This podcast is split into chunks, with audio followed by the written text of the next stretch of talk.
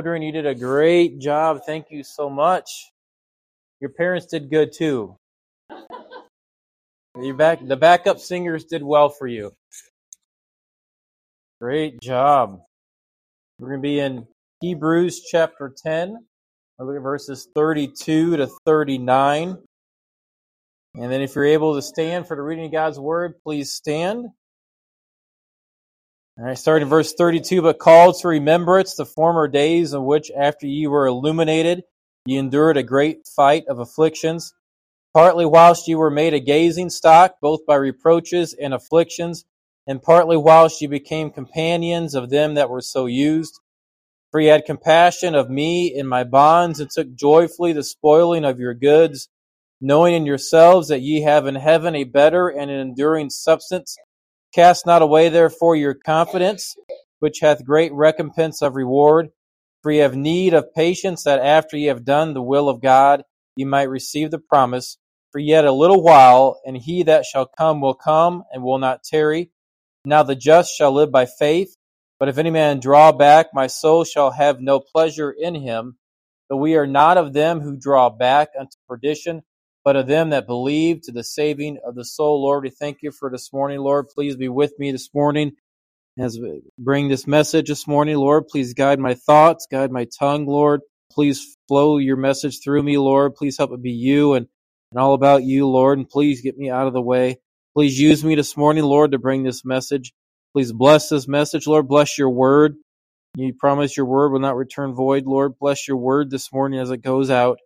Be with us this morning, Lord. Help us to, to get what you have us to get this morning out of this message and apply it to our lives. In your name we pray, Lord Jesus. Amen. You may be seated.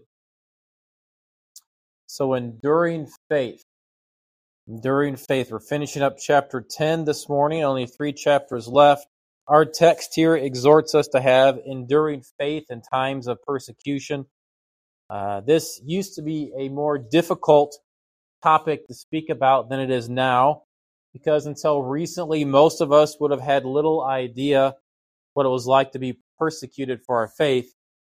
Uh, we still have a good as far as our freedoms go, United States, but we can see those freedoms of religion eroding.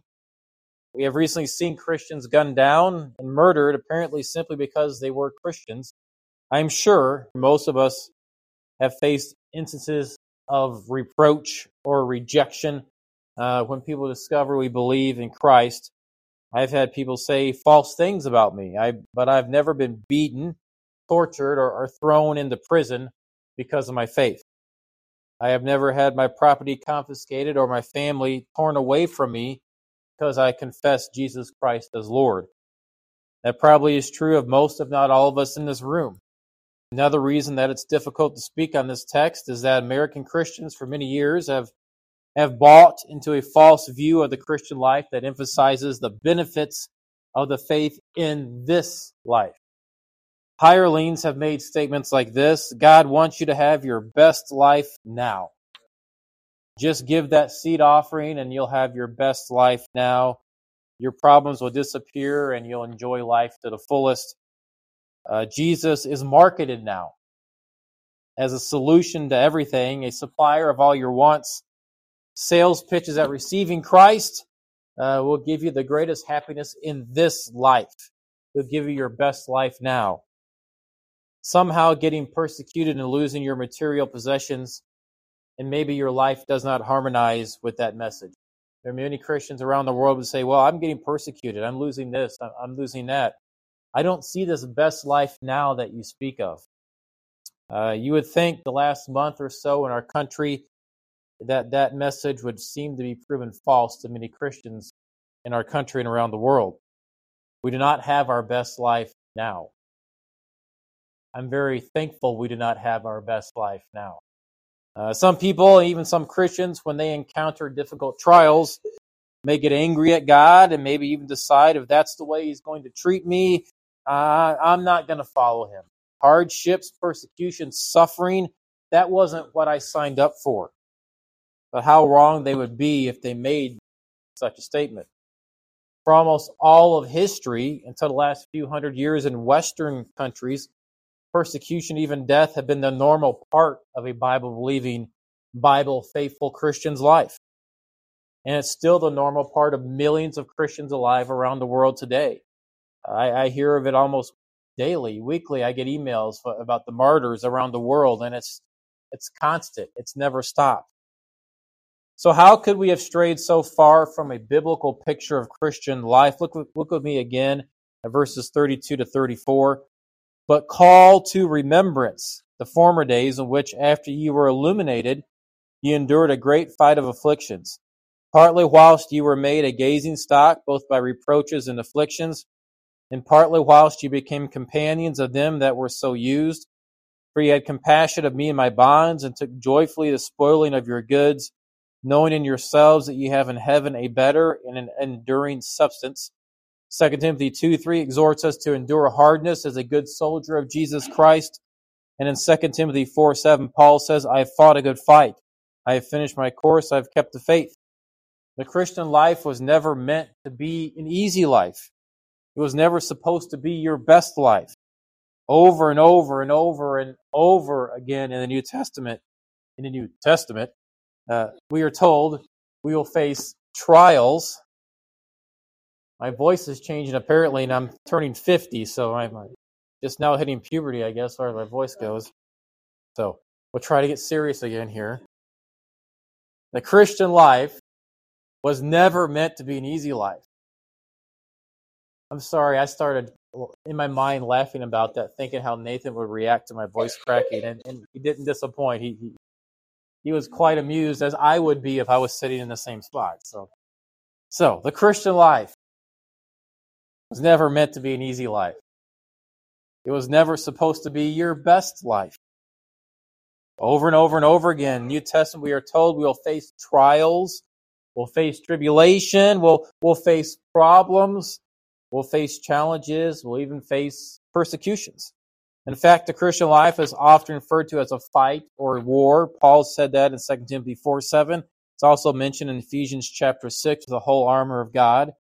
Many passages tell us to expect trials and hardship. John 16 33, 2 Timothy 1, 1 Peter 4. Uh, the abundant life that Jesus promised has nothing to do with a trouble free life, but rather with having his joy in the midst of that trouble. Uh, Jesus stated plainly the requirements for following him, and I think this should bring it to the reality. This, this should strike a, a chord with us. He, he stated plainly the requirements of following him. Deny yourself and take up your cross daily, Luke 9.23. Right there, that should tell us this isn't necessarily going to be easy or my best life now. A cross was not a slightly irritating circumstance. It was an instrument of slow, torturous death. And Jesus tells us to pick that up daily. It is our duty to pick that up daily and walk with Him with that cross. An instrument of slow, torturous death. So Jesus wasn't trying to tell us that this is going to be great. He, he was being honest that we're going to have some difficulties. We're going to have some problems. Things are going to come up. Our text comes on the heels of a strong warning against apostasy in verses 26 to 31. The writer of Hebrews encourages his readers by saying that he knows that they're, that they are not going to turn away from Christ, but rather they will endure in faith in spite of whatever hardships they may suffer. The writer of Hebrews shows them that and us how to have a faith that endures any kind of trial, but especially persecution. If you are going to make it as a Christian, you must learn to apply what he says here concerning enduring faith. So we're going to look at how to have enduring faith. In order to have enduring faith, I submit we must look at three things this morning. Number one, we must remember how God has worked in the past. Call to remember it's the former days, verse 32. And number two, we must focus on what God is doing in the present. We see that in verses 35 to 36. And number three, we need to look to God's promises for the future for yet a little while, and he that shall come will come and will not tarry. Verse 37. So this passage really lent itself to that outline. Call to remembrance the former days. We got to remember the past.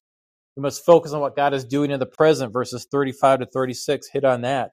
And then verse 37 says, For yet a little while. So we need to look to God's promises for the future. So the writer Hebrews really gave us a neat three point outline for this passage of Scripture. Um, Jesus' parable the sower that we, we studied just a few weeks ago, Matthew 13, serves as a useful backdrop to our text. Jesus described the seed uh, of the word as sown on four types of soil. Some fell uh, beside the road where the birds ate it up and, and never took it never took root and sprouted. Uh, this represents the the unbelievers who hear the gospel but do not understand or believe it because the devil and his helpers stole it away before they could. Other seed fell on rocky ground where there was no depth of soil. It quickly sprang up, but it had no roots, so it withered away. The recipients of those that hear the word immediately receive it with joy, but when affliction or persecution arises, they fall away because the, their profession was false. There was no root there. The third soil is infested with thorns. The seed sprouts, but the thorns representing worries, riches, and pleasures of this life. Luke 8:14 choke out the word so that it becometh unfruitful. Matthew 13, 22. Now, the fourth type of, of soil is good soil, representing those who hear, understand, and accept the word and bear fruit with patience. Luke 8, 15. So, true believers may fail under pressure, as Peter did when he denied Christ. Every believer struggles daily about sin, not always victoriously. But if God has changed the heart and if his saving life is in the vine, the person will repent, endure in faith, and bear, and bear fruit unto, unto eternal life. So, number one in our outline that the writer of Hebrews just kind of laid out for us. Number one, enduring faith requires us to remember how God worked in the past. Look at verses 32 and 34 again. But call to remembrance the former days in which, after you were illuminated, you endured a great fight of afflictions partly whilst you were made a gazing stock, both by reproaches and afflictions, and partly whilst you became companions of them that were so used. For you had compassion of me and my bonds, and took joyfully the spoiling of your goods, knowing in yourselves that you have in heaven a better and an enduring substance. To have an enduring faith and trial, remember how God has worked in the past, the former days. Remember how God has worked in the past. Now, this We'll spend the majority of our message on this point, but we'll finish up the other two as well. But remember how God has worked in the past. The former days refer to the time just after those Hebrew Christians had been saved. The author draws their minds back to how God had worked in their lives during that time. In spite of some very difficult circumstances, his point is you did well then. Uh, you can you can hang in there now uh, and in the future if persecution hits. Remember in the past how how you went through things, how you knew how God helped you through those difficulties, helped you through those trials, helped you through those problems. Remember how you can look in in the past now and see God's hand. He's there with you now. Remember that. So that also applies to us. Remember how God has worked in our past. Look back with hindsight and review all the blessings God has given you, how God has worked. Look back and, and count your blessings intentionally call to mind the many times in your life when you know that it was only by God's hand working that such and such a thing could have happened. Uh, we've had many times in our life we can look back and we're like, it was just God that, that made that happen, that worked that out. At the time, maybe we didn't realize it, but looking back, you can see that was only but by God's hand working in the background that that worked out, that that happened. So the writer's saying, remember that, look at that. The writer Hebrews reminds them of three things that were true of them as new converts, which were also true of all believers, including us. So this passage of scripture is exceptionally applicable to us. First, remember how God gave to you a new godly understanding of life. Unbelievers are described in scripture as being spiritually blind, unable to see the light of the gospel or the glory of Christ. 2 Corinthians 4 4 and 6 say, In whom the God of this world hath blinded the minds of them which believe not, lest the light of the glorious gospel of Christ, who is the image of God, should shine unto them. In verse 6, For God, who commanded the light to shine out of darkness, hath shined in our hearts to give the light of the knowledge of the glory of God in the face of Jesus Christ. Only God can command the light to shine out of darkness. Before God opened our eyes, we did not even see our need of the Savior. We had no idea how terrible our sins were or how holy God is. We did not appreciate the fact that the Son of God gave himself on the cross to pay our sin debt. But then, while we were yet sinners, yet in that darkness, God graciously opened our eyes, and now we can say with equal conviction what that converted slave trader John Newton wrote I once was blind, but now I see. I once was blind, but now I see. Next, remember the joy of true faith. We're still looking back. Remember the joy of true faith, no matter our circumstances. Revelation 2 4 to 5 speaks of this. Nevertheless, I have somewhat against thee, because thou hast left thy first love. Remember, therefore, from whence thou art fallen, and repent, and do the first works, or else I will come unto thee quickly, and remove thy candlestick out of his place, except thou repent. Repent. Many times in the scripture, we're admonished to remember. Remember how easily man seems to forget things God has done for us, or how, or our relationship, or how God's hand has worked, or that at first love, that first excitement, how easily we forget, and how often God in His Word says, Remember, remember, remember. The Lord rebukes the church at Ephesus for losing their first love. He tells them to remember from where you have fallen and repent. These Hebrew Christians had known that same excitement when they had first come to faith in Christ. Not long into their Christian walk, they encountered some difficult trials. The writer of Hebrews calls it a great fight of afflictions. Our word athletic comes from the Greek word translated as afflictions there. It was a hard fought contest, at physical, athletic contest. It was a hard fought contest with Satan vying for their souls. Some of them were made a gazing stock, both by reproaches and afflictions. We get our word theater from that word translated as gazing stock. So as you know, back then and even oftentimes now, when someone from a strong Jewish family embraces Jesus as the Messiah, he is often made a spectacle or a gazing stock, ridiculed and rejected by all of his friends and his family. Some of these Hebrew Christians experienced that. Some of these Hebrew Christians had been imprisoned. Those who remained free showed sympathy to the prisoners and, and publicly identified themselves in solidarity with them. They probably visited them, they brought them food, brought them clothing, since the jails at that time did not supply such things. So if you were in jail at that time, you didn't have friends bringing you food, you wouldn't get food. Think about that. So back in those times, there, make sure you had lots of friends. You're planning on going to jail. Otherwise, you're not going to eat. So they're in jail and they're relying on these other believers to bring them food, to bring them clothing, to bring them what they need. And they did. Uh, some of them lost their property, either by corrupt officials taking it or by mobs stealing it. Everything of value was taken. Their homes were destroyed. I want you to notice this. They endured all this joyfully. Look at verse 34. For he had compassion of me and my bonds and took joyfully the spoiling of your goods, knowing in yourselves that ye have in heaven a better and an enduring substance. You destroy my house, that was joyful to them. You take my goods, you take everything I have, you throw me in jail, that was a source of joy for them. That significant word in verse 34 is joyfully. They did not just grimly endure the loss of their property, being thrown in prison, or the many sacrifices they had to make for the gospel. They accepted it joyfully. They accepted it joyfully. Now, that hit me pretty hard this week. How many times do we complain about such minor, insignificant things? And what they went through, they took it joyfully. It gave them joy. They know they're going through this because of Jesus Christ. And we complain about whatever we complain about. And we know it's just minor things but it was a source of joy to them to endure afflictions, to suffer loss of property and goods, to be reproached, to be imprisoned, to be tortured, to be put to death. It was a source of joy. If these things happen for the cause of Christ, as a re- result of their relationship with Christ, as a result of what they were doing for Christ, it was joy to them. If only we always felt the same. That verse really just got me this week. Only we always felt the same. In our current day and time, though, many Christians don't feel that way. Many Christians would rage at such unfair treatment.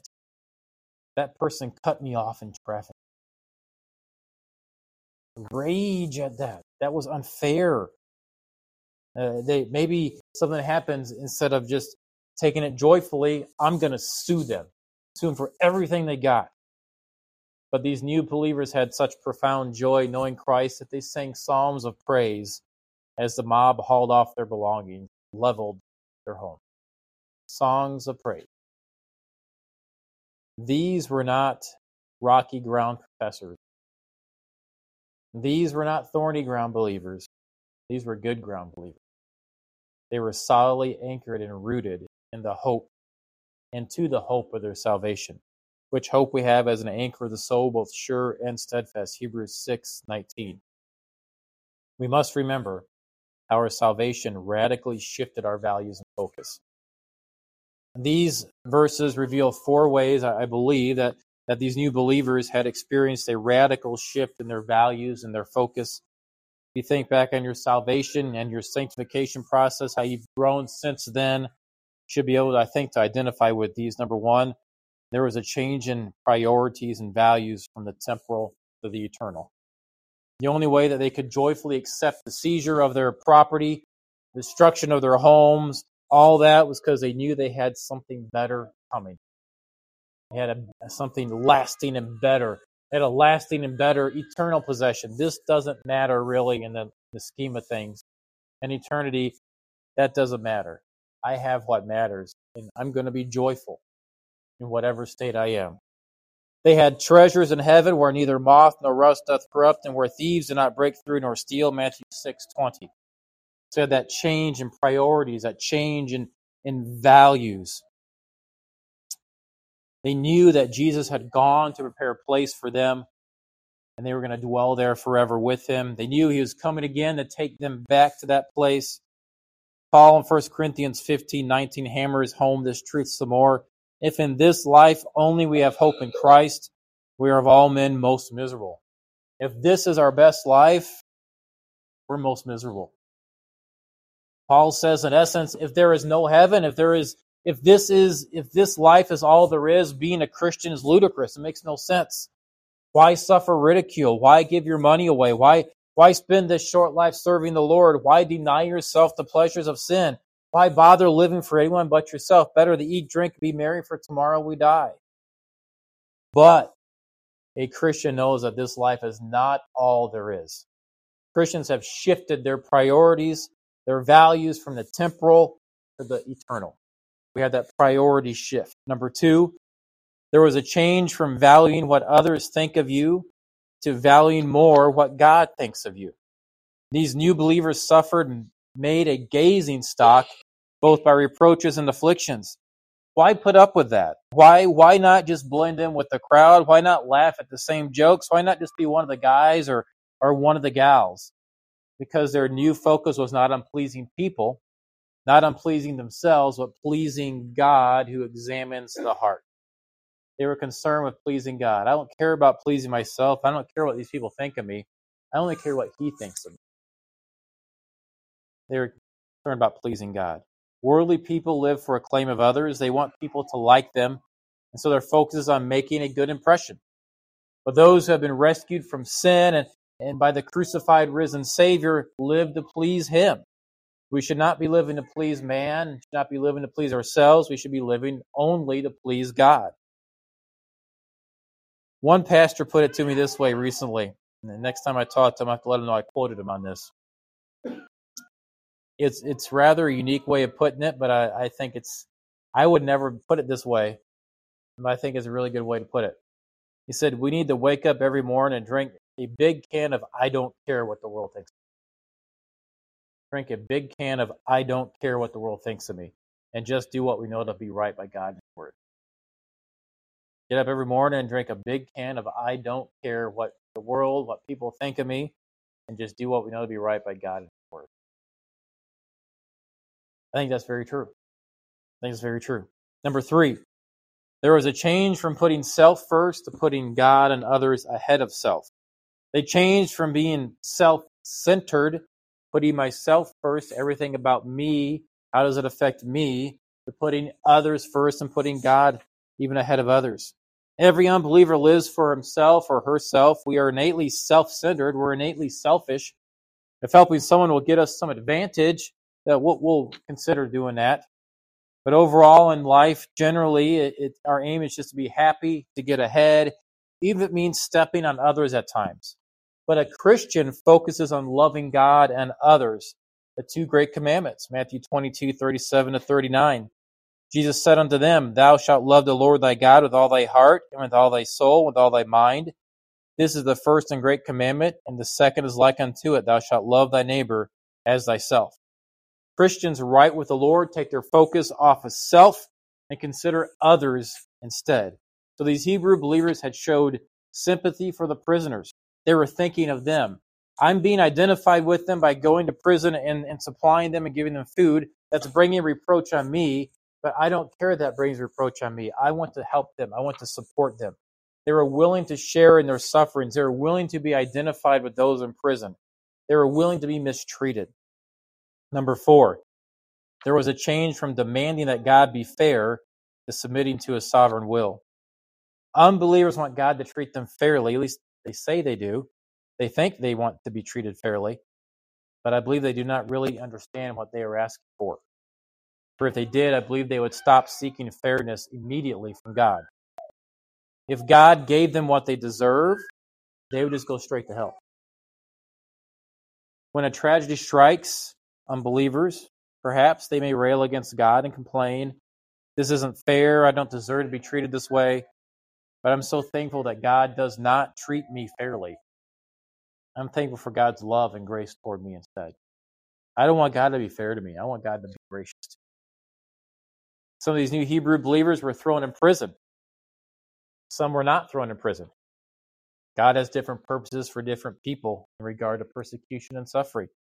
We have no right to question his wisdom or his justice. He chooses to send trials to one person and chooses not to send trials to the next person.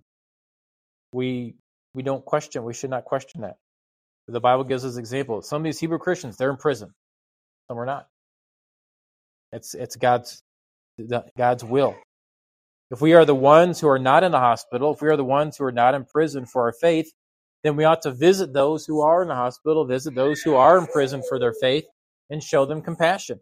If trials come our way, we should submit to God's dealings, trust in him to work all things out together for our good. Romans 8:28. We must remember how God worked in our life in the past. The first way to endure faith in times of trial, the first way to have enduring faith is remember how God has worked in our past. Uh, remember how he saved you and opened your eyes to the truth. Remember your new joy in knowing Christ. Remember how faithful he was to bring you through trials. Remember how he turned your life around. Remember how he changed things. Remembering these things will help you endure faith in the present time of trials. Number two, enduring faith requires us to confidently focus on doing God's will in the present. Our writer Hebrews told us, remember the past. Now we need to focus on doing God's will in the present. Now look at verses 35 to 36 again. Cast not away therefore your confidence, which hath great recompense of reward. For ye have need of patience, that after ye have done the will of God, ye might receive the promise. The writer gives us two ways this is done. To do God's will in the present, do not cast away your confidence. He's not talking about confidence in yourself, but confidence in Christ. I've heard many Christians say you've got to believe in yourself, and, and that's a true statement. But we cannot just believe in ourselves. We cannot just rely on ourselves. We cannot just rely on our own confidence. We need to rely on God. Paul says in 2 Corinthians 3 5, not that we are sufficient of ourselves or are confident of ourselves to think anything as of ourselves, but our sufficiency or our confidence is of God. So having self confidence, having self confidence, you can do God's will and live for Him. That's not enough. That's not enough. First, we must have God confidence that leads to that self confidence. Then we can do God's will in, his, in our life. Our self confidence needs to flow from God, not just ourselves. There's many people that could be very sinful, they could be highly self confident, but they're doing it of themselves. Or you can have God confidence and let that God confidence flow into you and give you that self confidence, and then you can go out and do God's will. I think of myself when I make this point. Again, 15 years ago, uh, 10 years ago, 12 years, whenever it was, I did not have enough confidence to stand in front of a small classroom and teach a few people. but I believe God called me to that. And so, God, I had confidence in God. If He called me, He would enable me. He promised to do that. So I'm like, I don't have the self confidence to do it. But I had God confidence, and He gave me the self confidence to get up there and do it. That didn't come from within me, it came from Him. And that's how it needs to be. Our self confidence needs to come from God, not ourselves. Our confidence needs to be in Jesus Christ and His shed blood, not in anything in us. The writer of Hebrews is referring to maintaining and testifying to a settled assurance of the truth of the gospel in the face of persecution or trials. To do God's will in the present, persevere in obedience. To do God's will in the present, persevere in obedience, especially when you're tempted to compromise under pressure. Hebrews 10:36 again, for ye have need of patience, that after you have done the will of God, you might receive the promise. Good verse for us. You have need of patience, that after you've done the will of God, you might receive the promise. Don't compromise. Do the will of God, and you will receive the promise. The word translated as patience has the meaning of hope filled perseverance or hope inspired endurance. We have a reason to have that patience, a reason to have that hope. Our patience should be hope filled. Our perseverance should be hope filled. Our endurance should be hope filled. Under the pressure of trials, it is easy, is easy to justify compromise. In Hebrews 10, chapters, chapter 10, verses 7 to 9, the writer of Hebrews cited Psalm 40 to show that Jesus came to do the Father's will, namely the cross. It was not easy. Satan tempted Jesus to avoid it. He told Jesus, All these things will I give thee if thou fall down and worship me. Matthew 4, 8 to 9. Satan tempted Jesus with a pragmatic solution to his problem. But Jesus resisted all compromise and steadfastly uh, obeyed God's will. We need to resist all compromise, and steadfastly obey God's will even if it means we're a little bit smaller than we could be if we compromise. We cannot compromise. We cannot take the, the pragmatic solution, the easy way out. We need to go by what that verse says in, in verse 36 For you have need of patience, that after you have done the will of God, you might receive promise. Steady as we go. Do the will of God. Don't make those pragmatic decisions. Do the will of God. Jesus resisted all that compromise. He steadfastly obeyed God's will. We need to resist all compromise and steadfastly obey God's will. Number three, our final point. Enduring faith requires us to look to God's promises for the future. So we talked about looking to the past, we talked about the present. Now, enduring faith requires us to look to God's promises for the future. Look at verses 37 to 39. For yet a little while, and he that shall come will come and will not tarry. Now the just shall live by faith. But if any man draw back, my soul shall have no pleasure in him. But we are not of them who draw back unto perdition, but of them that believe to the saving of the soul. Have enduring faith mean to get God's perspective on time and eternity. Look at verse 37. For yet a little while, little while, and he that shall come will come and will not tarry. The yet a little while is from God's perspective of time, not ours. The original quote was from Isaiah and was written to the people of Judah who were being mistreated by hostile enemies. God is encouraging them to hold on for a little while until he delivers them and judges their enemy. We're to hold on for a little while. The point is, this present life is yet a little while. Hold on a little while. This present life is yet a little while in comparison with the eternal joys of heaven. Now you can see how those Hebrew Christians could endure all that hardship, all that suffering, all that loss joyfully. Because this present life is just a little while and I'm going to see the glories of heaven. I'm going to get my reward. Present life is just a little while, just a little while. That's why Paul speaks the way he does about his many trials in 2 Corinthians 4 16 to 17. For which cause we faint not, but through our in our outward man perish. But though our outward man perish, yet the inward man is renewed day by day. For our light affliction, which is but for a moment, worketh for us a far more exceeding and eternal weight of glory you know what Paul endured? He called it a light affliction. Just endured for a moment, for yet a little while. Worketh in us a far more exceeding and eternal weight of glory. What we're going through is just a little while, but there's something far more exceeding and eternal and glorious in our future. So to have enduring faith in trials now, get God's eternal perspective next. Enduring faith requires us to put our faith into practice put our faith into practice. Look at verse 38. Now the just shall live by faith. But if any man draw back, my soul shall have no pleasure in him. The just, those that are justified, those that are saved, those that have accepted Jesus Christ as their personal Savior are to live by faith. A simple statement, but oh so hard to actually do sometimes. The world lives by sight. The world lives by plans. The world lives by pragmatism. But the just are to live by faith. Living by faith is one of the hardest things we'll ever do in this life. By living by faith, we relinquish control and we give that control over to God. Again, that, that God confidence comes in. It's not working my self confidence up. I could do this. It's, Lord, I know you can do this through me. It's not, we relinquish control. We give it over to God. Man seeks control, though. Americans always hear pull yourself up by your bootstraps. Individuality, doing things our own way, our charting our own course. That kind of thinking is drilled into us almost from birth as an American. Yet to be a Christian, we are to relinquish all that and give it over to God and live by simple faith. That seems to be foreign to the world. It seems odd. Yet if you actually do live by faith, it's the greatest life, the greatest experience you can ever live is live by faith. The Christian life is a journey that is to be based on faith. Christian life is not a 100 yard dash, it's a journey of a lifetime. God's righteous ones, the ones he declares righteous through faith in Christ, Romans 1:17, Galatians 3:11 are to live by faith. Living by faith is not a one-time decision or action, but an ongoing daily matter of relinquishing control, giving it over to God, submitting to him, living by his will, getting that God confidence to give us our self confidence to do His will. I meet many Christians who live by their feelings, not by faith in Christ. We are to walk with Christ just as we received Him by faith, live by faith, live by faith through God's grace. Our aim should be to please God. For we're told next chapter, without faith is impossible to please Him. Hebrews 11 6.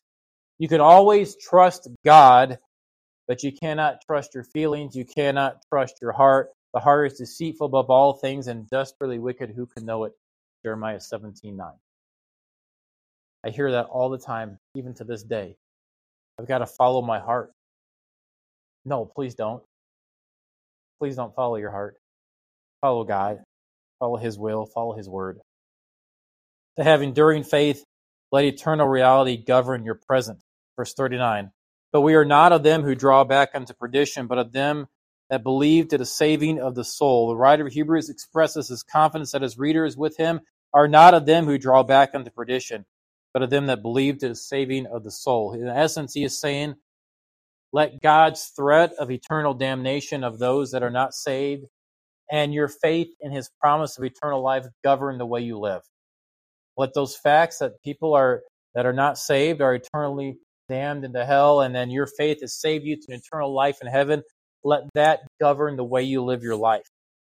We need to start acting like we really believe that those that are not saved are eternally damned to live in everlasting fire and in torments in hell and the lake of fire. I had an interesting conversation with the person who cut my hair yesterday. She kind of, I don't know, scared me, but she kind of surprised me a bit. She says she has this thing where she can guess what people do for a living.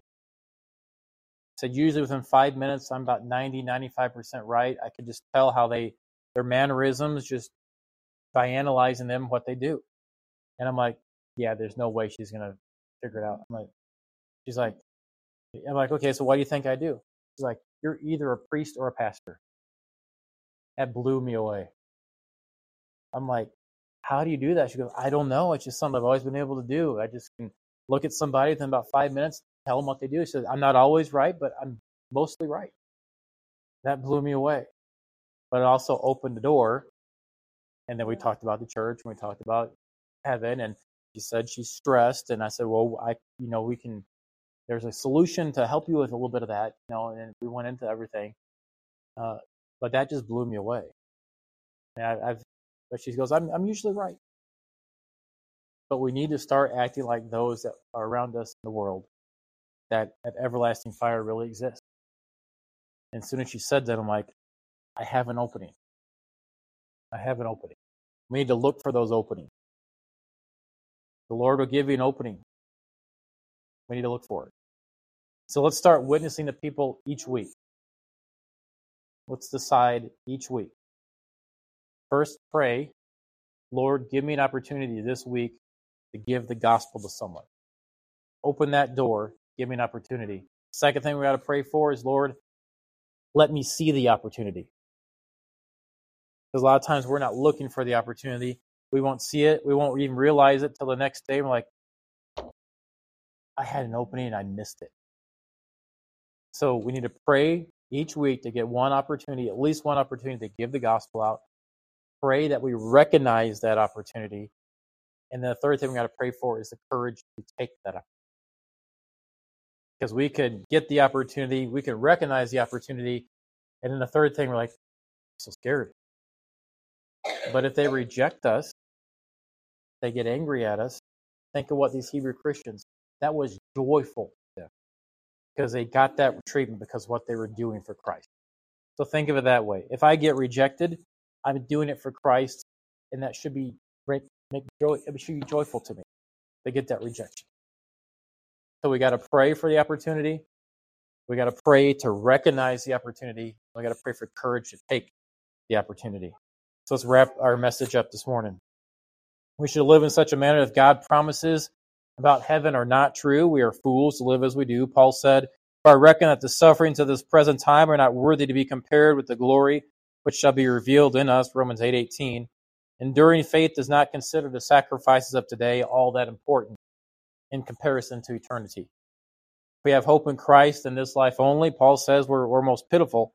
But if there is a heaven and a hell, living by faith in God's promises is the only way to go and seeking to win others to Christ is something we should feel compelled to do.